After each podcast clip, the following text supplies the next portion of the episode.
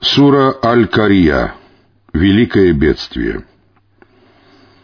Во имя Аллаха Милостивого Милосердного.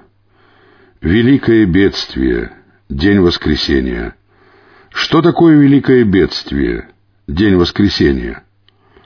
Откуда ты мог знать, что такое великое бедствие? День воскресения.